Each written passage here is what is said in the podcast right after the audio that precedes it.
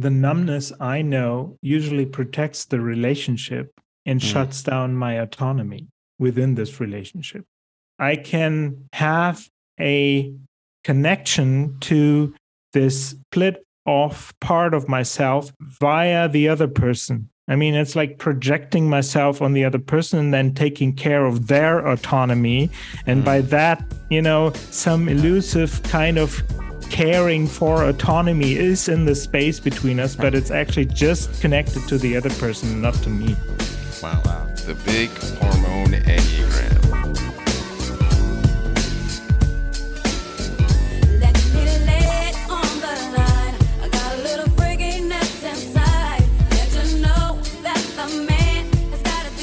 Hi, I'm John Lukovich, uh, the sexual self-pres four five link, four five eight Trifix. Hi, I'm David Gray, self-pres sexual nine with a one, nine seven four Trifix. What up, it's Emeka, I'm an eight with seven, sexual self-pres with eight five four fixes.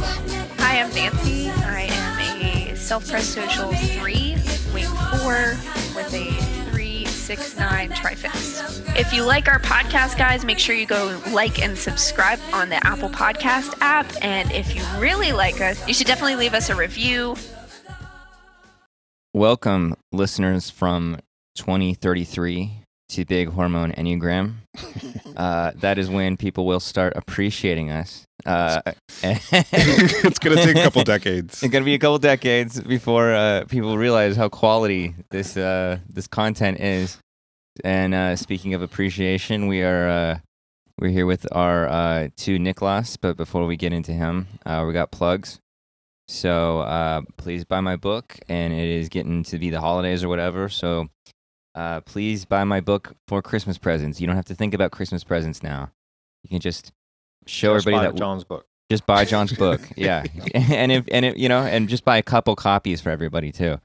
Yeah, um, that's a good idea because they're gonna want to give away a copy to exactly, they know. exactly, yeah. perfect, yeah. Um, we got uh, David's Trifix book. Uh, please buy that also. Um, leave reviews for us. Leave reviews mm-hmm. for this podcast as well. Uh, those go a long way actually. So if you're listening to us and enjoying us, please just just write a review. It's not hard. Yeah, we haven't gotten some reviews in a while. Just it yeah. seems like um, even Love Lines, the, back, the past six months, it seems like people have given up on the Enneagram a little bit because uh, engagement across the board is a lot lower than it usually is. Interesting. Yeah. What yeah. do you have a theory for that? Uh, yeah, I, I was looking into it um, in twenty nineteen when we were talking about starting this podcast. The Enneagram was actually experiencing a huge peak in interest. And remember that article that came out that was like, oh, the Enneagram is experiencing a boom right now? Remember mm-hmm. that? We, mm-hmm. So twenty nineteen to twenty twenty was the peak that the Enneagram has ever experienced, period. If you look at the Google search, there was like a spike from twenty nineteen to twenty twenty. So we actually started this podcast at like the perfect time.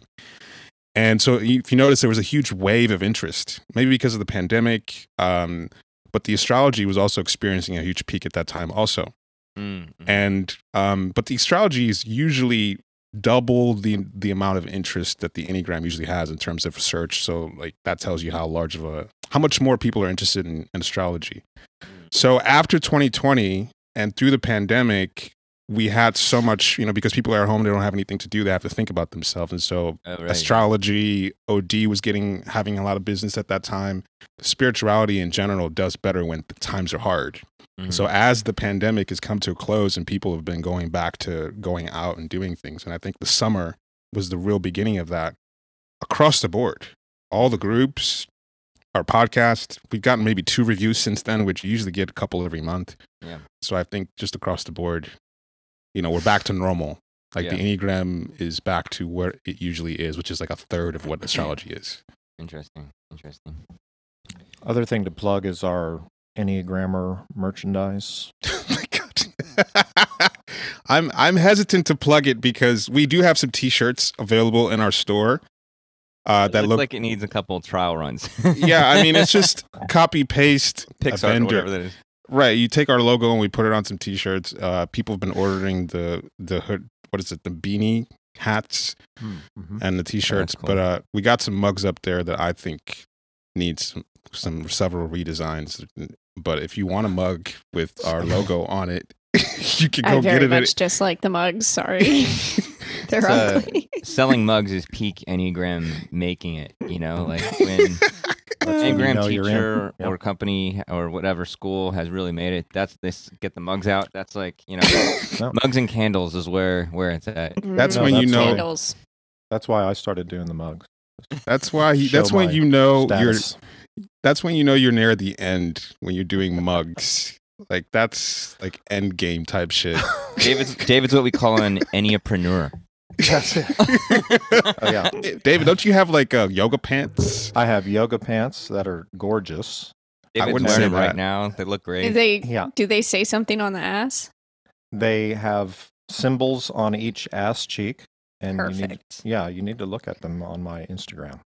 Okay, I don't know if people need right to look please, at them, but please. I mean, I rarely look at your Instagram. Uh, yeah, my Instagram is lit lately. That's a vibe. I was. I have a client that I've been, um, you know, introducing the Enneagram to in, in this podcast, and she was like, you know, complimenting and commenting on it. She was like, "And and who's the funny guy that hardly talks?" David, all the ladies funny, go wild strange, for David. Or funny, haha. uh, okay, D A A. We uh, have been. Well, yeah, we've been typing. Let's see. We did um, competency types recently, uh, and we also did M C Ride from Death Grips. That was an interesting one. And uh, we're also going to do, we're thinking about doing that Liver King guy. What do you think, David? Which guy was that? I don't even know who that is. Yeah, he just went viral yesterday or a couple of days ago because he got exposed for doing steroids. He's just like some guy oh, who... Yeah.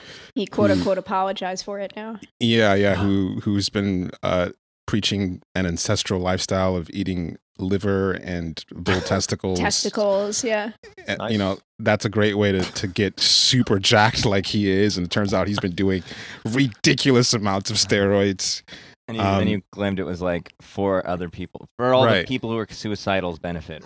right right right So it'd be it'd be Keep cool to going. to type another douchebag uh influencer out there. Yeah, we did Andrew Tate so. Andrew Tate was fun.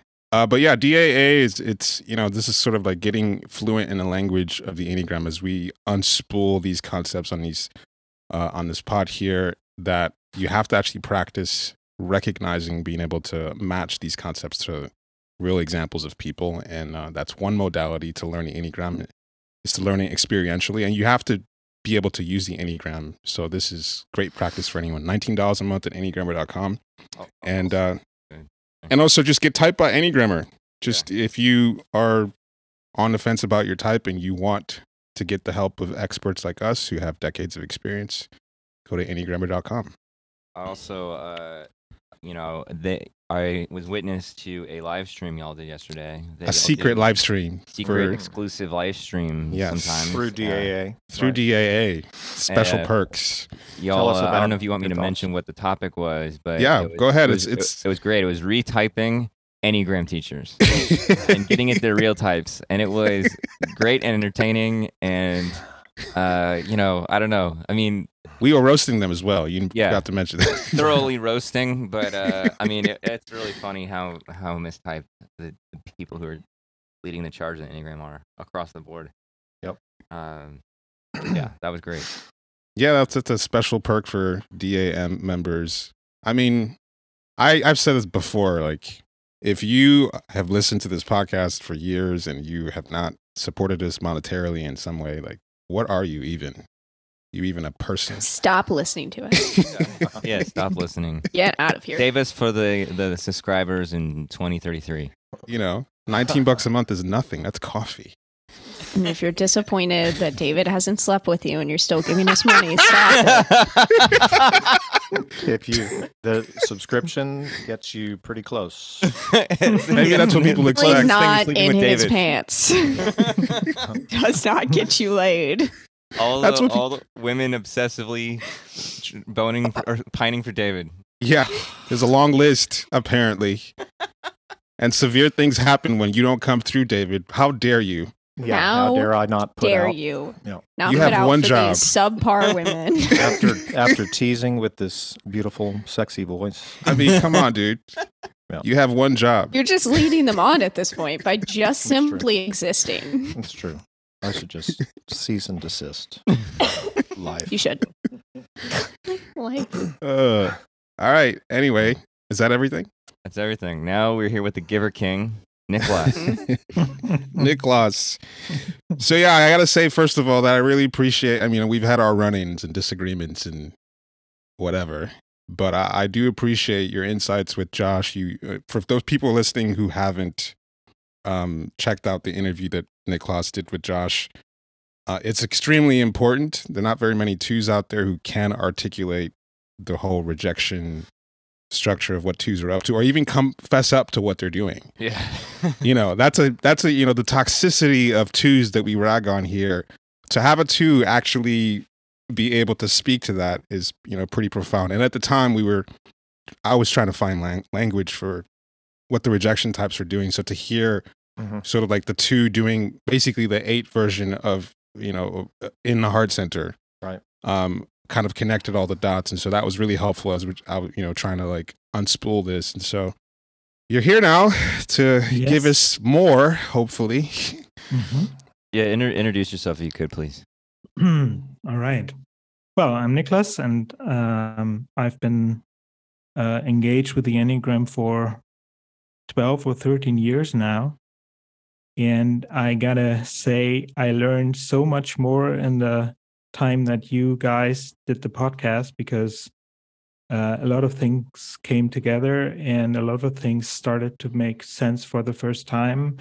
Uh, and not in this way where you where it's like a mysterious thing that uh somebody tells you works in some mysterious way, but um the reasoning became mm-hmm. clear to me. And uh I'm a licensed psychotherapist since two thousand eighteen, and I'm using the Enneagram in my practice as well, because it helps me to easily recognize what's going on. Most of the clients are sixes and nines anyway. And um, shout out to sixes and nines. Right. A K A everybody. All are so wonderfully average. Boring. Mm-hmm. Yeah. You can torture them with that uh, usually. And um, I, I think it was around in twenty twenty, in spring twenty twenty, when I uh, understood that most of my patterns can be explained by two. And um, that was very humbling in a sense, because I thought I was way more complex than that. And uh, with that lens, things came became quite clear and easy and simple and horrifying in a way, because when when the defense pulls away and Uh, I ask myself, okay, if I don't follow that structure, what do I want in the world? And what do I want from people? And what, what do I want for, for my life? There was a big nothing at first. And that, I find, is also at the heart of the dynamic, because uh, most of the structure is built around rejecting my autonomy and um, being a full human being, wanting stuff for myself. And um, when that rejection pulls away, or at least, I mean, in the, at first I started to see a glimpse of it, that it has become clearer since then. But um, then then there's there's an emptiness, and it's difficult to to take the next step to actually discover what what might be the case within my whole internal space, other than the type structure. Mm-hmm. Yeah, interesting. So can you say a little bit more about that emptiness? It's it's an experience of blankness at first, and then fear comes up, and loneliness, mm-hmm. and an expectation that nobody will be able to to be there with me. Mm-hmm. Right. Either willing or able. Mm-hmm. Mm-hmm. And that feels endless at yeah. first. Yeah. And is this emptiness kind of like, you know, we talk a lot about the um, the two, you know, rejection types having this kind of leverage dynamic with other people. And I assume, or I guess I'm asking, I guess, is, is, and is, is that emptiness what keeps you going back into the leverage game? Yes. Mm-hmm. I'm, I'm so appreciative of what you guys talked about, because there was this feeling was mutual, Emeka. It was really great to, to have these talks at that time, because uh, it gave me language for experiences I've been having a long time, and I've been discovering at that time too. Mm-hmm. And uh, I'm recalling right now how, Emeka, you talked about the competition between looking for what actually works for you in a relationship and the rejection dynamic, mm-hmm. because the rejection dynamic is kind of intoxicating. And right. in my experience, it's um, on Josh's podcast, I talked about the juice, and it's this connection to vulnerability in the other person. And it's not just vulnerability, but vitality. It's it's aliveness. It's something raw. It's something real. Mm-hmm. Which potency, potency, right? And that's hugely attractive. And it's very painful for me, or it's it's getting better, but it's a it's a dicey area to actually get in touch uh, with vitality within myself. And that has a lot to do with the belly, with the body energy. What is actually attractive to me? What do I, how do I like to spend my time? Mm. What is actually juicing me up, you know? And since this endless empty, emptiness is linked to this question of what gets my juices going, mm. uh, the rejection dynamic is a way to circumvent that. It's, it's, I get in touch with vitality in the other person, and my skills and my knowledge and my wisdom and whatever I bring to the table as a two is um, designed to pave the way and to invite the other person to go further than the person might actually go by her or himself. Mm-hmm. And that's something that I do to pull people in. And I, I noticed the temptation to do so sometimes when uh, actually in our history as well, because um, what you guys did was so attractive to me that I made various attempts to get in touch with you. Right. And I did it in exactly this this way. I tried to pull you in in some sense because I wanted to Penetrate. be part of something. Yeah. Penetrate is the word here. And I'm glad I'm I'm able to admit to that now, um, because it's very shameful to actually to see that, because it's the opposite of what I'm telling myself I'm doing. Mm-hmm. You know, uh, I'm I'm I'm focusing on what I focus within the dynamic on what I can bring to the table, and I hope that that is valuable. And sometimes I tell myself nobody sees it, I see it, so it should be seen as that. Right. Uh, while I ignore the the actual situation of the relationship. Yeah. Mm-hmm. There can be this and that's trap. That's the irritating thing about two usually, or rejection types in general. Mm-hmm. Yeah, yeah. The the irritating thing is sort of like feeling run over by, yes. you know, someone who's on their one-track mind of, I'm offering you this. And maybe someone wants the thing or appreciates the thing to a certain degree. But I, my experience can be that I get an open door, and it's like it's time to flood the open door. Like you, maybe someone says, gives you a little bit of yes, and so that's I'm going to mm-hmm. pour all the stuff that I have that can, mm-hmm.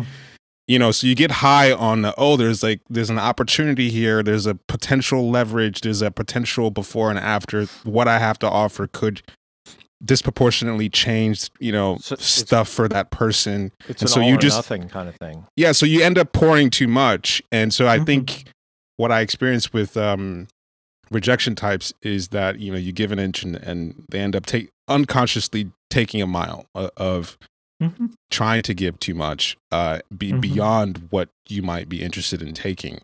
Uh, so what I've had to learn is uh, you have to be invited, and what you might want to give, people aren't necessarily even ready for. And you have to, right. at each step of the way, um, it might take a year for that person to be even, you know, at a place where they would be able to use the thing that you're offering. So just like, yes, stop. It's like and it's also to... always sort of a mismatch because it's all or nothing, right? Mm-hmm, it's, mm-hmm. it's sort of like it's either going to be this whole thing or uh, disinterest. You can't just right, like right. do with other people, just have a mid-level interest in something or whatever or something. Yeah. Yeah. yeah. It's like going, going to a, uh, like a water fountain, like, oh, I'm, I'm so thirsty. And then like, a little, you know, like a little bit comes out, and then it's like just a fire hose to yeah. the face. No. It rips your skin off. Right. Yeah. Yes, I agree with that, and I think there are a couple of aspects to it that are interesting.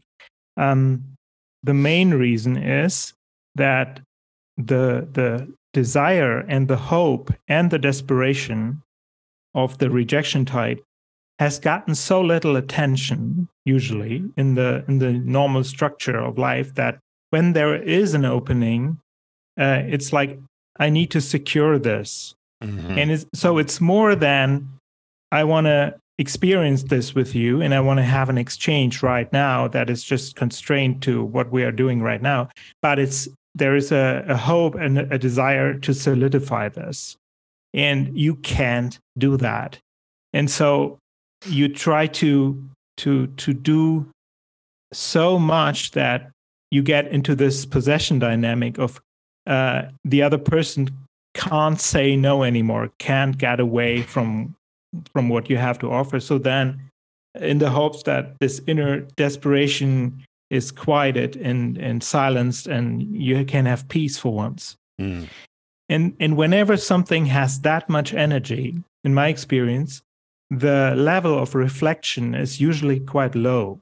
Right. And that is reflected in all or nothing, because all or nothing is a low resolution perspective. You have just those two categories, either on or off.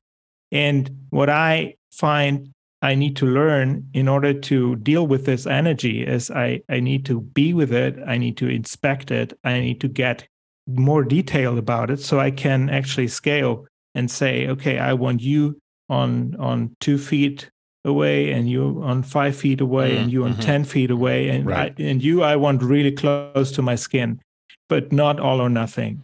Right. And that is a, a process that can only happen when we reflect on things and and are with them. We are present to them. We are aware of them. Otherwise, it's not possible, in my experience. Yeah, I would say that uh, from the per- point of view of the blind spot being the gateway of Um, unloosening the, the grip of the type structure, that mm-hmm. I've had to learn that sort of being able to recognize to what degree of closeness I can have with someone comes down to getting into the social instinct of being able to see not only myself, but really see the other person.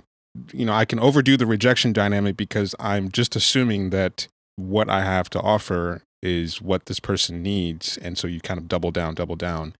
But if you're really seeing someone else and you're really seeing yourself, so I'm seeing what, what my offerings are and I'm seeing what the other person's needs are, I can say, well, you know, we can meet in this specific area that's not all encompassing. We can have a relationship mm-hmm. in this part. It doesn't have to be like full on, or I can, if I can really see you, then I can really see to what degree uh, that we can interface with each other and be able to make a decision that's not just based on Uh, oh, I'm really into this, and I or I really see that this has this huge potential to be this big thing, but actually see, you know, we have this little potential here, and that's fine. It doesn't have mm-hmm. to be more than that.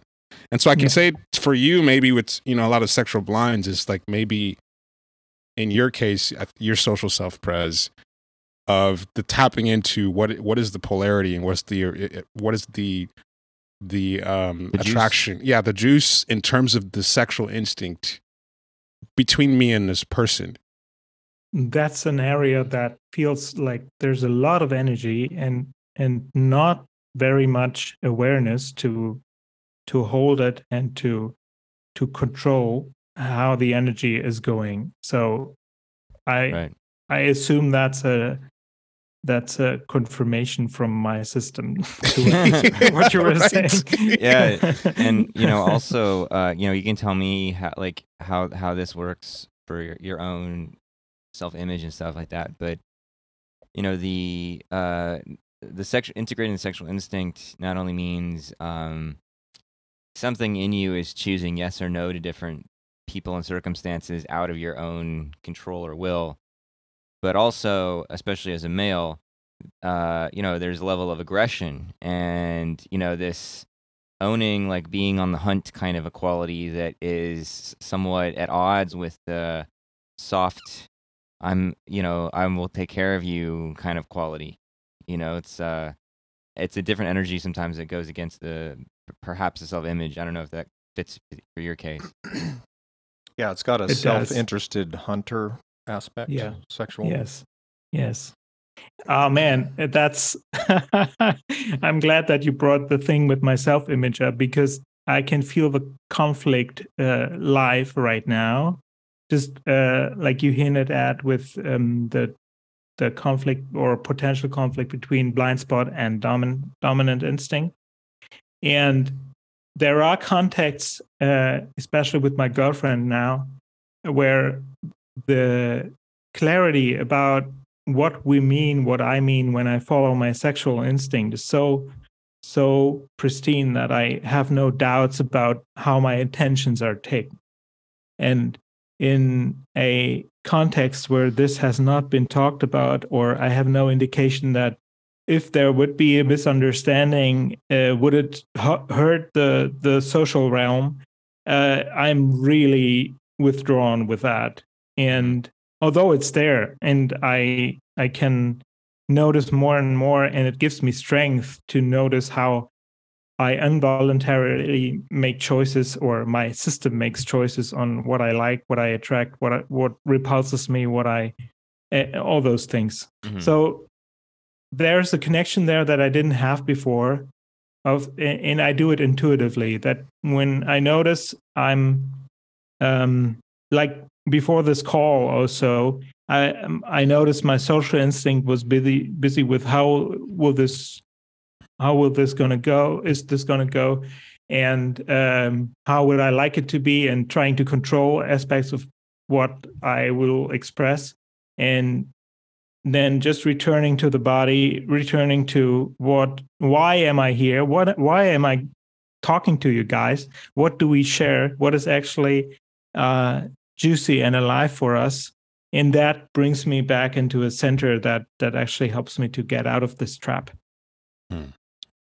I was really struck when you were, you know, you kind of like your sort of your intro thing that you're going off on, on, um, you know, the, the role or relationship to life force and vitality, and mm. you know, like how much you can see, like, I don't know, it was just striking me how much the rejection types have this question of life force vitality at their core. And, you know, we think of eight as being life force type, and how, you know, two and five kind of offshoots of that in a way. But also, you know, just the way that we, we also, we've been, one of the terms or expressions we've been using for rejection types is being half a person. And so mm-hmm. even in the eight, there's not a full person there. Mm-hmm. Um, it's a weird relationship to life force. And so I was, I was wondering if you could, I don't know, both you and Emeka, if y'all could speak on some of that, because that was just pretty interesting. I don't know if I have a specific question, other just wanted to like flesh it out a bit more. Yeah, I can do that. Um, I've been thinking about that too, especially since Courtney talked about this.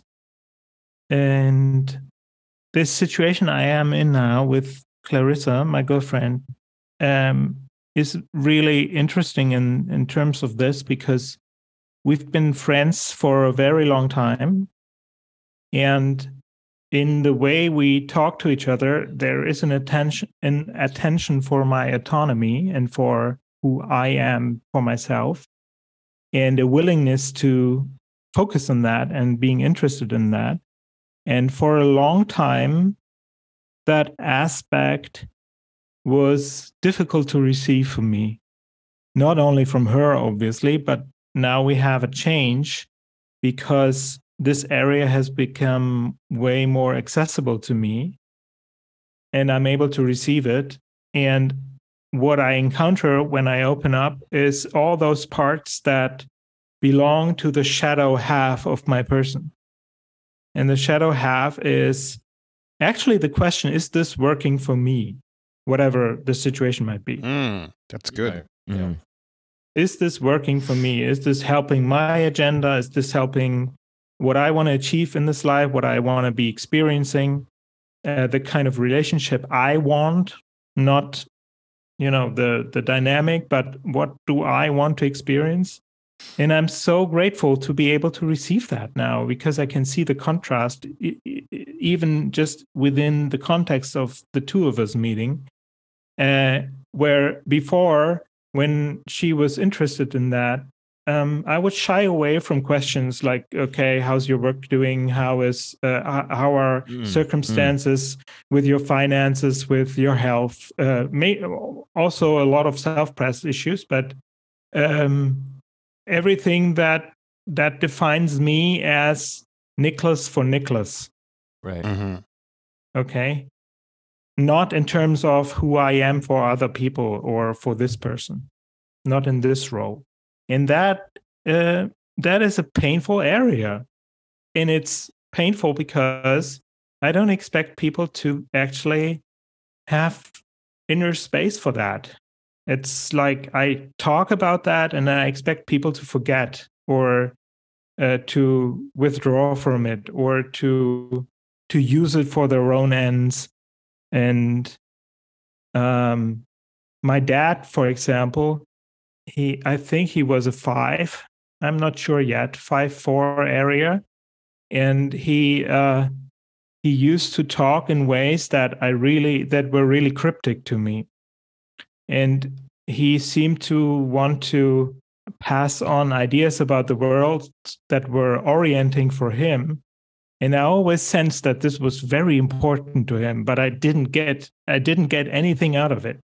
And I always had this idea that I had to give him a feedback that kind of uh, helps him to believe in himself, although we had no connection at all. Wow.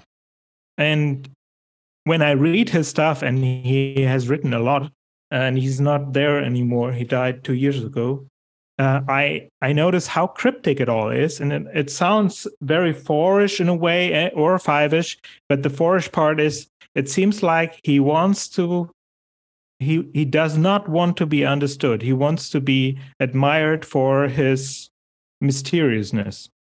And subconsciously, I don't think he was really aware of that. And uh, I always thought I need to, I'm stu- too stupid to understand that. And I need to intellect, uh, to develop intellectually enough so I can do that. But today I realized there was no way, uh, no, no heart connection there.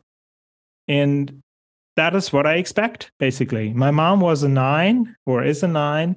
And whenever we talked about issues that were important to me or vital, Uh, she kind of veered away from that because mm. she was so unhappy with her own stuff and she wasn't willing to talk about that. So it always seemed like, okay, whenever I talk about Niklas for Niklas, I'll be lonely mm-hmm. and isolated, and that's not fun. So where's the juice? Right. So is it is it like a feeling that just others can't handle you or aren't interested in you or you don't have significance to them? Like what's all of that? All of that, yeah, yeah. Uh, maybe I'll maybe it'll come home when I explain it from my own perspective because it's kind of a similar thing. Mm-hmm. Um, mm-hmm. So one thing that Courtney said that I, I thought was a really good way to understand what the rejection type was up to is that this half a person thing. She she said that you reject a part of yourself by over affirming its opposite. Mm-hmm. Yeah. So and I, and I started thinking about how, you know, with the instincts, we talk about the blind spots and, you know, you still have that instinct there, but mm-hmm. it is a blind spot, not because it's so, dim- you're diminishing it because you're overemphasizing or over-identifying with your dominant instinct. Mm-hmm. And so that compounds on itself over time. And, you know, that then that blind spot or that other half becomes this huge shadow. And so I can see that. Um, with the eight stuff, it's like I'm doubling down on protection, protecting function, because whenever I get into my heart And that's like anything that has to do with, we're just like going, going beyond results, going beyond um, external leverage and this game of, it seems like the game of life where you don't get anything for anything. And if you, you got to make things happen for yourself. And so that perspective is pervasive in the world. And it seems like that's all the world is. So when you get into the space of the heart where is like, I just, something happens and I have an emotional reaction to it. Emotional reaction is not um, functional. There's no end result around how you feel about certain things. Your dad says something to you or insults you when you're five years old. You feel shitty about it. A, a simple emotion is, it's incredibly useless. If I, as a boy, were to present this emotion to my mom or my dad, and they were dismissive of it, and they made fun of it, or they took advantage of it, that sends a message to me that when you go here, you just get shit on. And if that happens enough time, I just keep doubling down on the functional, protective, uh, you know, outwardly hustler, whatever, you know, side of things.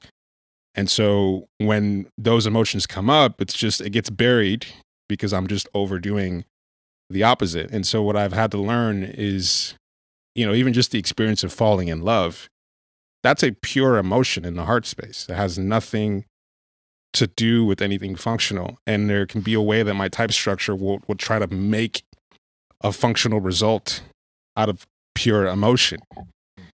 And so my experience of like softening up over the years has been just giving more space to the useless. I feel this way about this, and mm-hmm.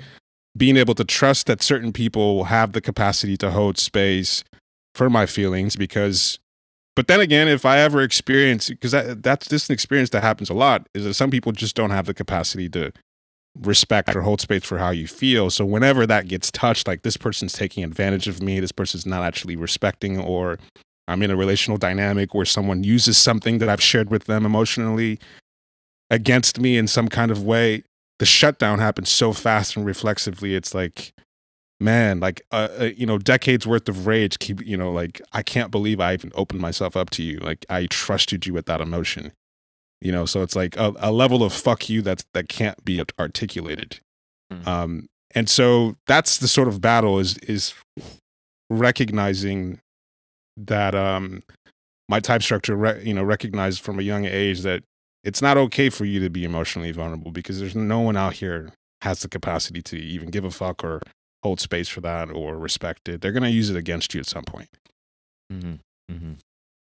I was just thinking when, when you talked about this reaction, this shutdown, how this happens within me, because the numbness I know usually protects the relationship and mm. shuts down my autonomy within this relationship.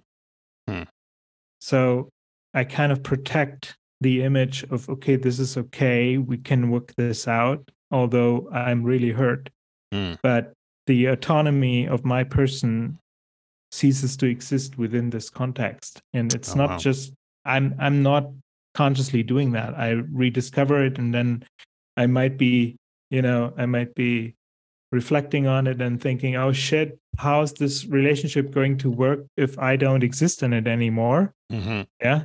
But this is quite recent that I actually notice it in this, in these terms, uh, because up until then I would kind of maintain a certain level, and we can still, whenever I'm the person holding the emotional space, I feel safe with that.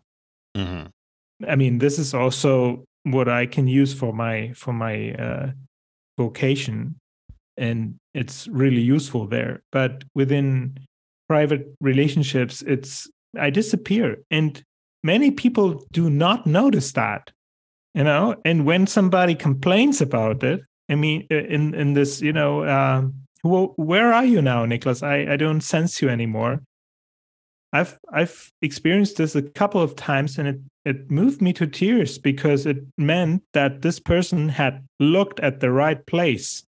Mm-hmm. They had actually looked for the person, and we're not blinded by the image of me being super Jesus, giving everything away, you know, which is nice, a security blanket, but it's not nourishing to me. Not really.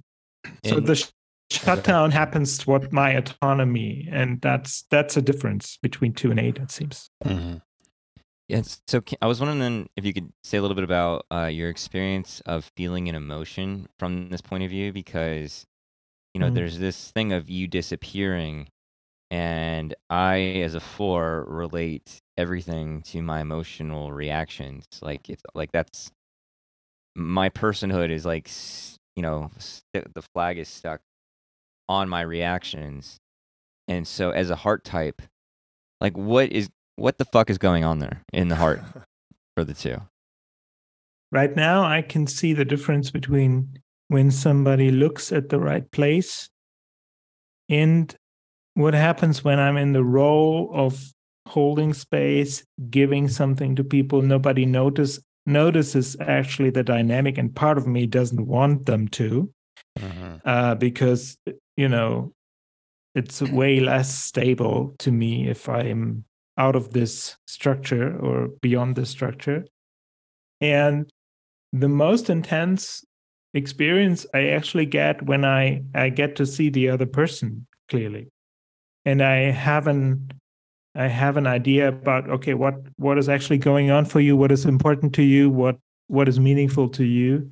And I can relate to that, and I can nurture that and support it. So that feels meaningful from the standpoint of the type structure. Well, is it kind of like having, taking this half a person sense of self, is it like the emotions are rooted in and kind of appropriate to, so to speak, uh, this half person, you know what I'm saying? So it's like, like, let's say I'm the two and I'm in a dynamic with you.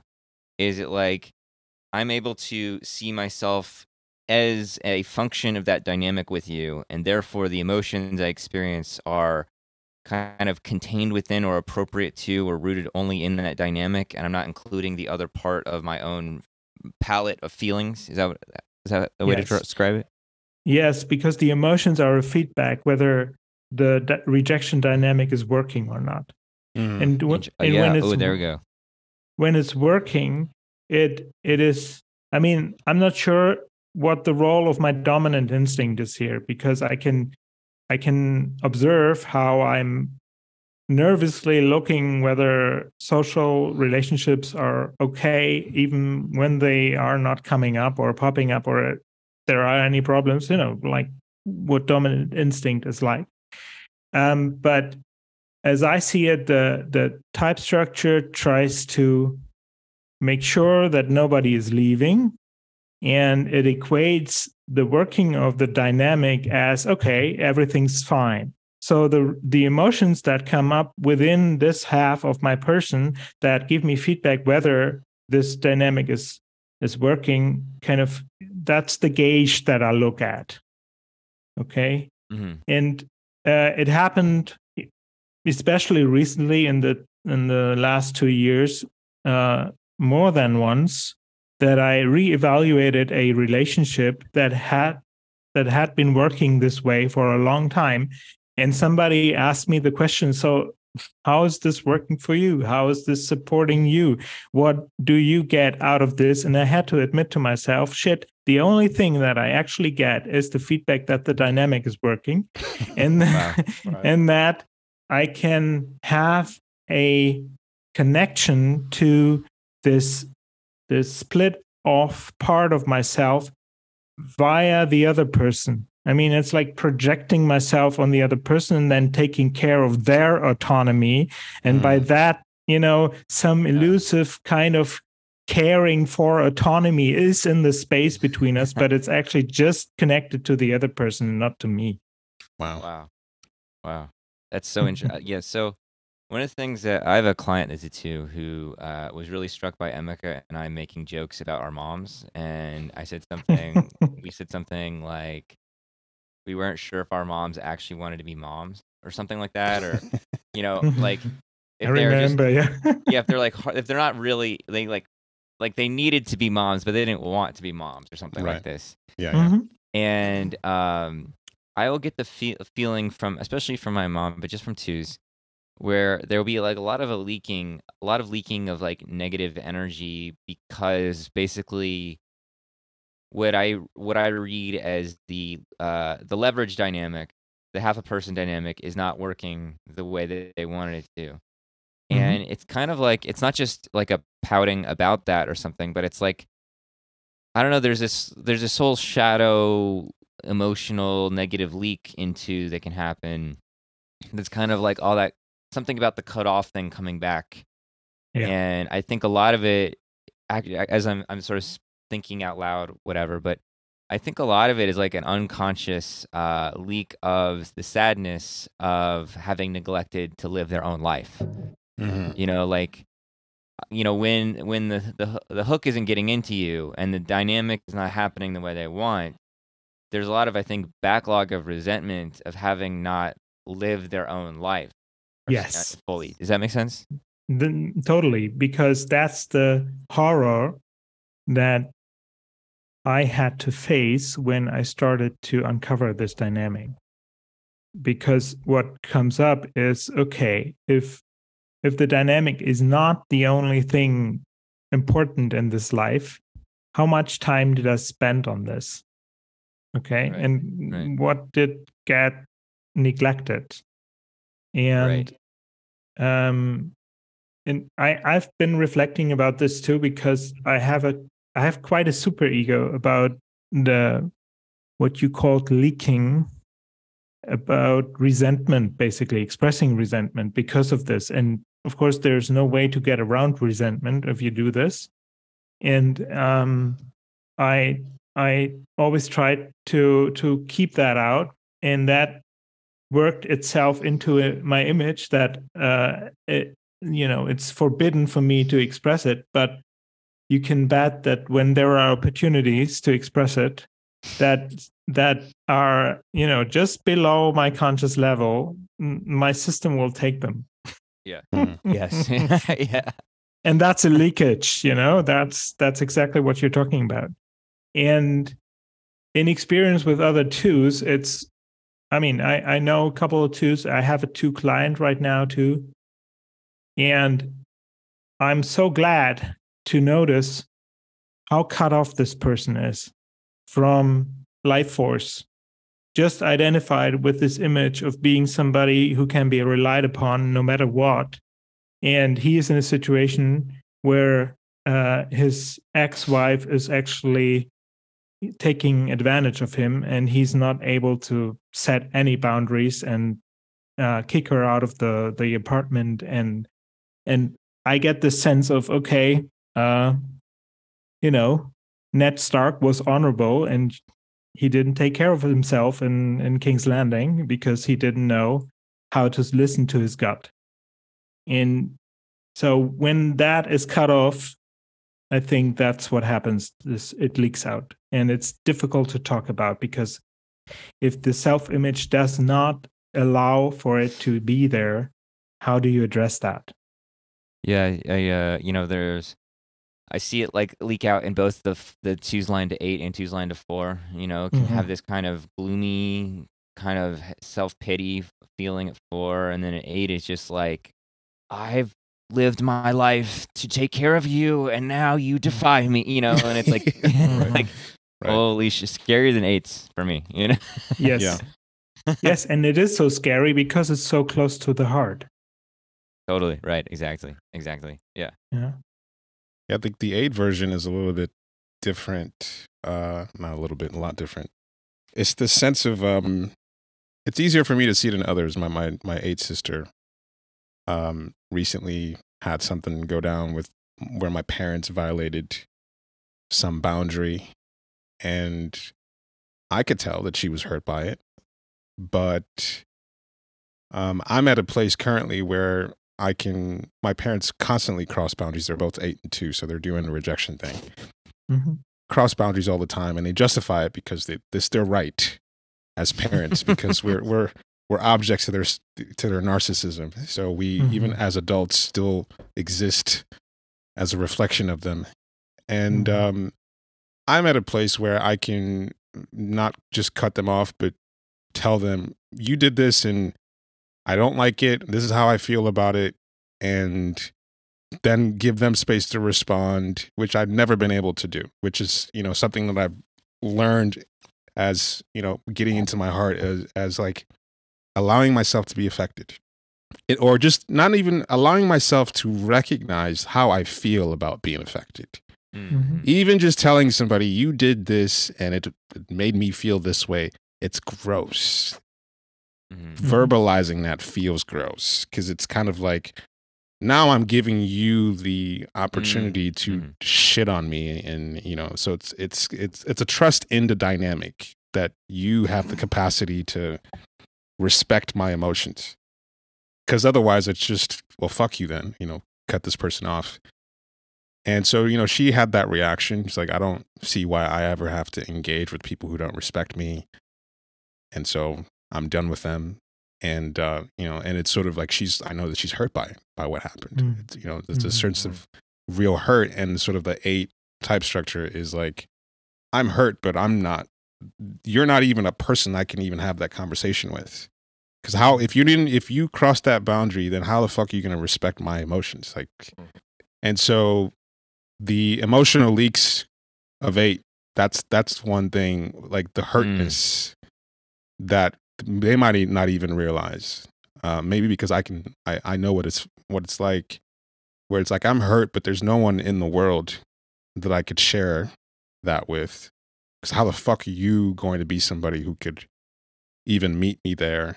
And how could I even trust you, trust you? And if you, if I trusted you at some point in time, you gave me an indication that you weren't someone who could trust me anymore, the walls come down so fast, because it's like, that's such a sensitive area.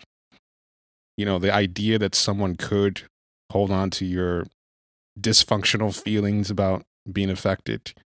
Um, and so when that gets violated, you know, it can be a, a leak of um, unconscious emotion that the eight's not, not even aware of, to the degree that they've been hurt.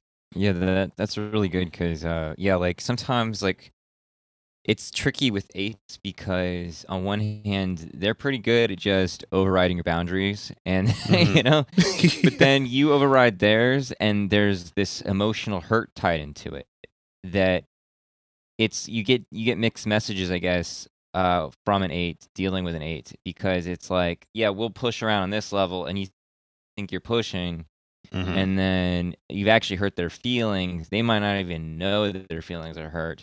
Right. But those, ba- like you said, like with your sister, it's like your sister's boundaries were violated, and there's a little bit of this like emotion and fear of like, okay, this person is a person that will not respect my boundaries. So it's this kind of fear, emotional hurt, shutdown, cutoff thing. And you're like, wait, what? You know, like you're kind of like, right. not, like there's a conf- confused quality about what, what they were so sensitive about. Right. Especially as, as people who typically don't display their sensitivity very much. You know what I'm saying? Exactly. Exactly. Yeah. So it's a shadow it, sensitivity or shadow emotionality that can be there with eights. Right. Yeah. And, and like I said, when we talked about um, this all or nothing quality, that's here too. You mm. either show something and you, or you shut off, and there's not much space in between to make, to, to allow for nuanced experiences of trust and, and uh, openness and vulnerability. Mm. And that makes it really hard to address something. Right. Yeah. Yeah. It's like hard to, uh, like, especially with eight, and I don't know about two as much, but with eight, it can be like, okay, so some kind of hurt has happened, but because we're not acknowledging the level of hurt, right? You know, like that the repair is almost not possible, right? You know? Right. You can't go, oh, hey, I'm sorry, I hurt your feelings, or you know, whatever, because it's like it's not being talked about on that level. It's like now, right. like, the A will kind of give you a lecture of like it's not, you're not like a reliable person or something like that, now. Right? And you're like, what is going on? And so with the two, um, I'm curious like about the sense of being hurt or violated. You know, it, like uh, unintentionally, and how that kind of repair can happen. Like, is is it, there a similar kind of shutdown, or is that come a leverage thing, or like The shutdown is similar, although it doesn't. It doesn't. I mean, like I just said, it it let it happens um, on the level of connection to my own autonomy. And when I ask myself, okay, um, how much can I reveal of what this really means to me? It feels like the relationship will fail, the other person will crumble, and there is no way I can be with what's alive in, in myself and not be alone. Mm. It, it, there, the, the expectation is that that the truth of how I am will blast the other person away. Mm-hmm. Yep. Okay. Um, a friend of mine just used the metaphor of the uh, expression of autonomy being like a rocket, and the rocket needs um, a contraption to stand on before it can get off. And the, this contraption, whatever we call it, like a ramp, it's built out of wood. And the fire of this rocket is burning the wood away before uh, the rocket can take off. Uh-huh. That's the feeling. You know, I don't have a chance to express this without loo- losing the, the grounds to stand on. Hmm. And then I, I, I have this experience of, okay, how much do I really want to reveal? How much can you really take? And so it's rare for me to express my whole truth and all the judgments, all the metrics I have, the standards I have for behavior that I use to, or my body uses to evaluate what's going on, and really be content with what's in the room. That happens rarely for me. And the place where this is possible the most is with my girlfriend right now. So that's really amazing to me, because we can get so clear and can get such high, such a high resolution on very difficult and risky topics. Uh, I haven't experienced this with anybody else, and and it's because there is trust that we can talk things out before anybody leaves. Leaves, and hmm. she doesn't do that. She hasn't hmm. been any t- at any time so far. So there's kind of two th- two things I want to talk about. One is uh the get, getting back to the blank or empty space, uh because I think that that's like that's a juicy place in everybody. Like, everybody's got their blank space, and to have such a uh encounter with it is, like, you know, just an interesting and probably useful thing to talk about. But also uh the fixation, uh as it's defined by Ichazo, is like flattery, I believe, and then I think Riso and Hudson uh, call it ingratiation. Mm-hmm. And my understanding of it is that the mental activity of two is largely caught up in uh, basically thinking about others, or thinking about relationship, or thinking about oneself, you know, as a function of a relationship. Like, oh, I'm a I'm a therapist. This is going to be really good to help all these people. You know, oh, I love the Enneagram because I can help all these people with the Enneagram, or whatever, you know. Mm-hmm. Um, does that does that act, does that feel accurate to you, or does that reflect your experience? And yeah, I'm just curious about the mental center piece of two. Mm-hmm.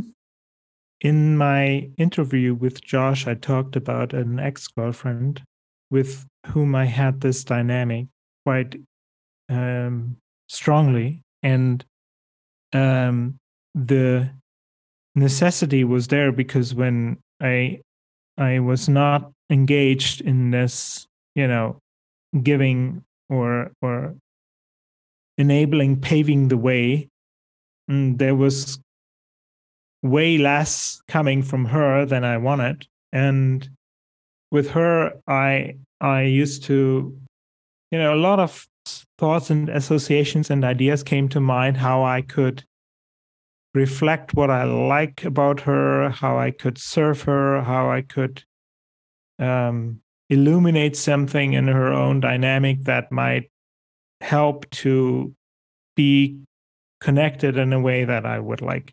And those things come up automatically. So um, that's what I associate with flattery, that there is a, a push, and it feels like this intoxicating dynamic, like a push towards, okay, how can we we sweeten this up? You know, it's um and it feels like a honey trap from outside, and from inside it's like, okay, I'm I, actually I'm fighting for my life here. That's what it feels like. It's it's how at at one point with this woman, I was able to recognize that the whole world did not seem colorful anymore once she was gone. Mm. It was like black and white to me. And that was my experience as a child. And whenever I had an an object that I could, you know, project things on, that was the person, that was the entrance towards something vital. Mm. And, and so fighting for my life in the sense that actually I have no idea why I should go on living if this doesn't work. That's the the push. That's the um, the urgency behind it, mm. and and that drives the okay. I need. I have this idea. I have that idea. I have this idea. How could how could we enhance the chances of connection happening here? So, and you said the ingratiation was the other word. Um, There, there's this episode I talked about on Josh's podcast with this birthday present that I thought would, you know, be the killer move, and uh, and it wasn't.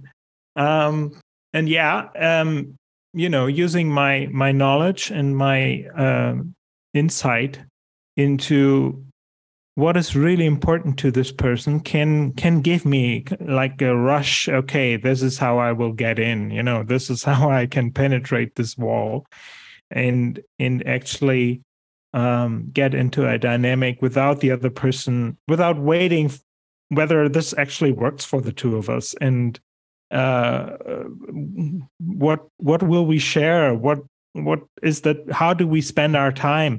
I mean, in some sense, if you follow the dynamic, there is a fantasy of, okay, I will get her, and then we will live happily ever after, right, and nothing else is fleshed out. Mm-hmm. So it's a fantasy. And, and the fantasy is there because it feels like I need this in order to exist as a soul, as an, a, a being with a soul, with an internal life.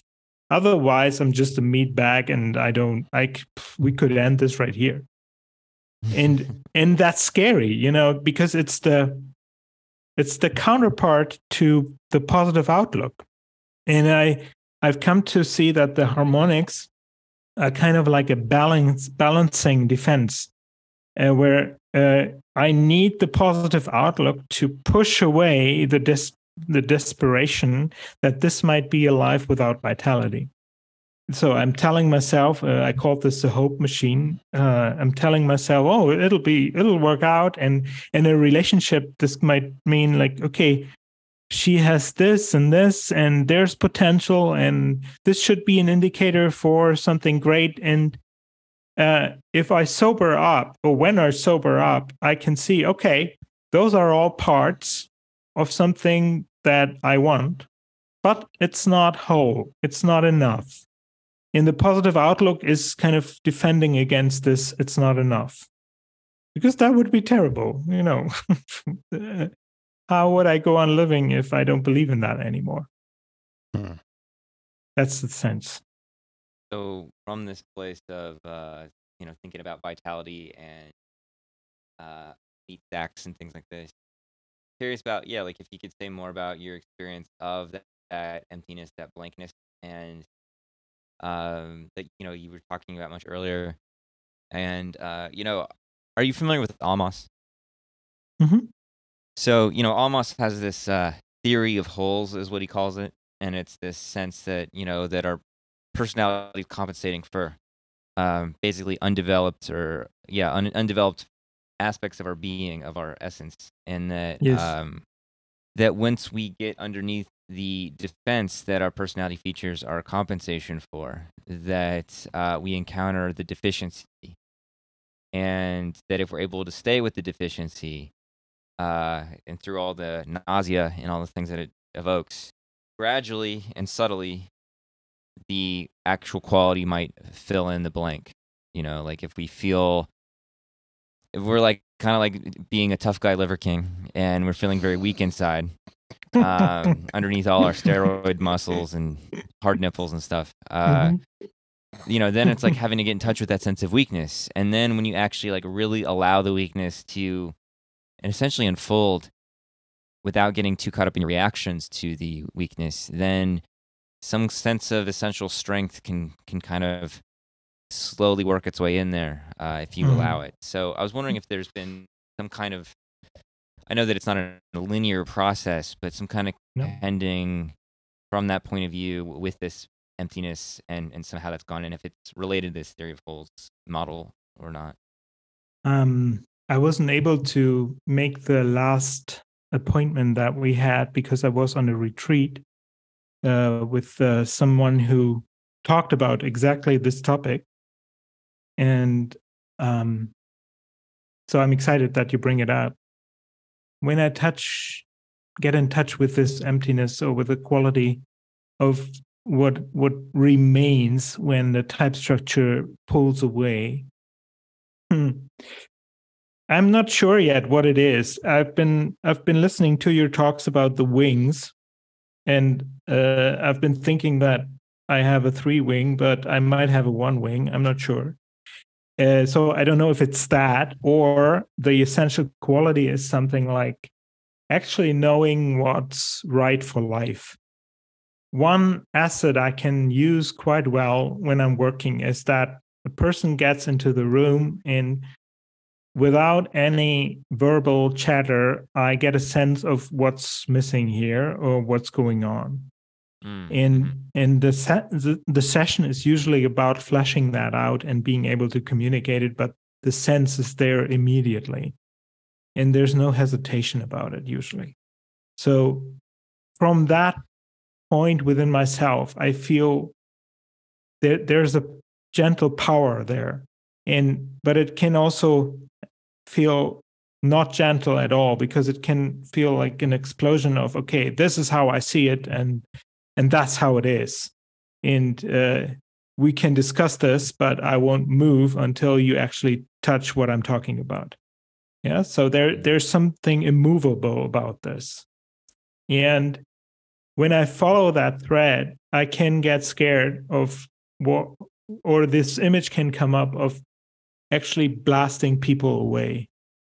And since that can happen, and it has happened when I was little, and it affected people that were important to me and that were caregivers, I understand how scary this can be. And as an adult, um, I'm looking for a way to express it uh, so that, you know, it's it's not an H-bomb, but, but a scalpel, and it's really precise and uh, helps to understand something or to protect something or to support something.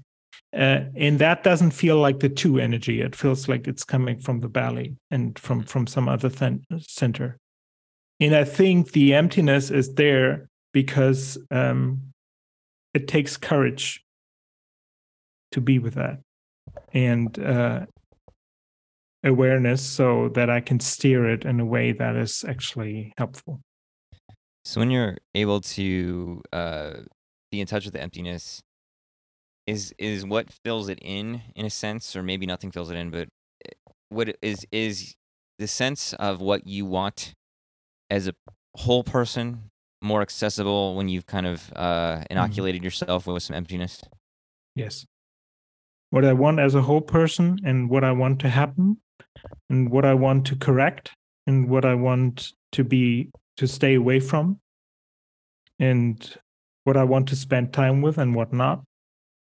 It's, it's interesting and, because, uh, you know, in this view of have a person, you can kind of see the superego split, right? The the sense of, like, what I'm doing is not what I want to be doing. It's what I should mm-hmm. be doing, or what God mm-hmm. wants, or what, you know, some some higher force or some intuition tells me I need to be doing. Mm-hmm. Um, I think that kind of gets it, but uh, yeah, I was curious if you had any other kind of like uh, things about Tunis or, or something. Or I'm actually I'm curious about uh, you being a little kid and blasting people away. Like, what did that mean or look like? Very early on, I learned that my it was dangerous to provoke my dad. He hit me, or he got very mad, and I did. I had no chance to understand what was happening, and so I was. Uh, I was very careful not to provoke him. I think that that in itself is enough to explain that, because you get a sense of there's nobody stable there to to actually talk to. And um, based on that experience, I didn't take a lot of chances to to make a corrective experience. And uh, and of course, in adult life, there are people with which with whom I do have that experience. So that confirms it again. And of course, I'm attracted to people who reaffirm my expectations, uh, because that's the law. And um, so to actually have uh, people who are willing to see that side of myself is... Uh, I recognize it as a blessing. And for a long time, it was scary to me, because it invites the question that it raises in me is, do you really want to know? Are you sure? You know, it's, I'm not sure you're quite aware of what you're getting yourself into. And That's I'm a not, good one. I'm neither. Mm-hmm. That's a good you know? one right there for rejection. I don't think you know what you're getting yourself into. Right. Because they don't. No. I mean, they might. The thing is, I do not know. It's right. not it's not certain. And this uncertainty triggers the the dynamic. Right. Because there could be uh, an option. And I'm I think I'm getting better at gauging whether the, it's possible or not. And for a long time, I wasn't even a, able or willing to acknowledge that it's it might be not possible. And that's why the two dynamic mm. is always going on and, and on. No, I don't accept this. This is a world where this needs to be possible. And then I run into the same obstacle over and over again until it hurts me enough so that I can actually reflect on it. Mm. That's been my experience now in the last couple couple of years. Any last words for the two fixers in the group that have been pining for your words? Yeah, a lot of people resonated with the things that you shared with Josh. Um, and I think, you know, you fleshed out even more to a more uh, further degree on here. Um, yeah, yeah if there's great. any, if there's anything else that you'd like to give the people before, before you go. Well, I would like mm, to invite people to, oh, it's so difficult to say that because I can remember every step on the way, and uh, it's hard to accommodate everything, but I'm really glad I made this transition to actually look for what works for me. Mm. And I would like people to get acquainted with the uncertainty of not knowing whether there will be somebody to accommodate that or mm. who's actually interested in it, because uh, nobody can guarantee it. And that's the the difficult thing about inner work is you discover what you needed, and then you have to discover how you how to get it, because nobody is providing it by itself. Mm-hmm. You have to actually be selective on where to look for it.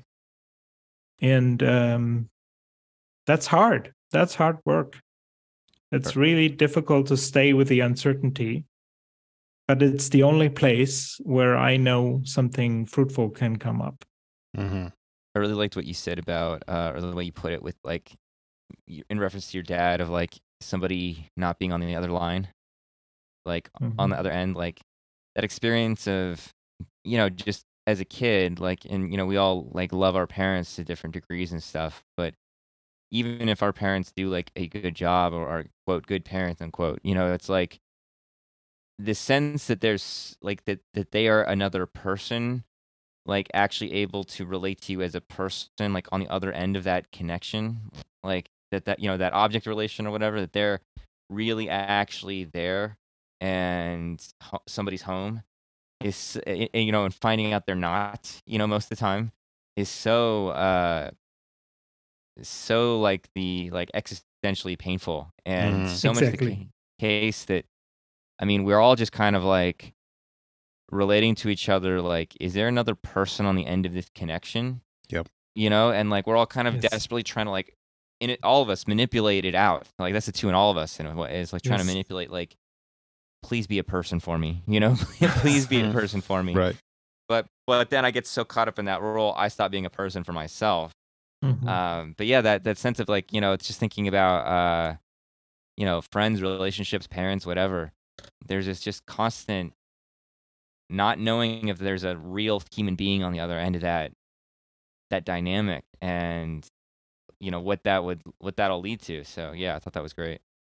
Yeah, that uncertainty thing is uncertainty in heart space, like in terms of not just defaulting to the belief that there is no fucking way anyone could possibly hold space for my emotions.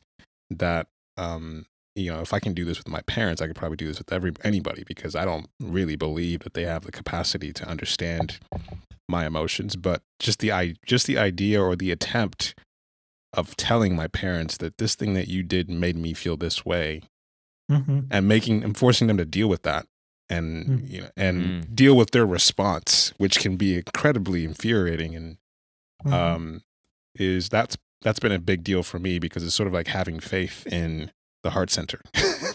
Which... Yes, for sure. Yes, and expressing something, even though you do not expect this reaction, is an affirmation of your existence. Right. Yeah, and it, in spite of uncertainty, and I find that the capacity to bear this realization, there is nobody home, is necessary to bear the uncertainty. So the, the, the increased capacity to deal with this emptiness makes it easier to actually explore where somebody could be, who's home and who you could have a connection with, because you're, the risk is easier to take. Mm-hmm. Mm-hmm. Well, thank you for uh, coming on here and going to the empty space with us. Yeah, that's yes. great. Thank you very much. All right. All right. All right. Uh, I need to rest. John's going to go die. My, yeah, I'm going to die a little bit before my big group. So. I'll, oh, you still have to do that today. Yeah. Uh, yeah. Okay, guys.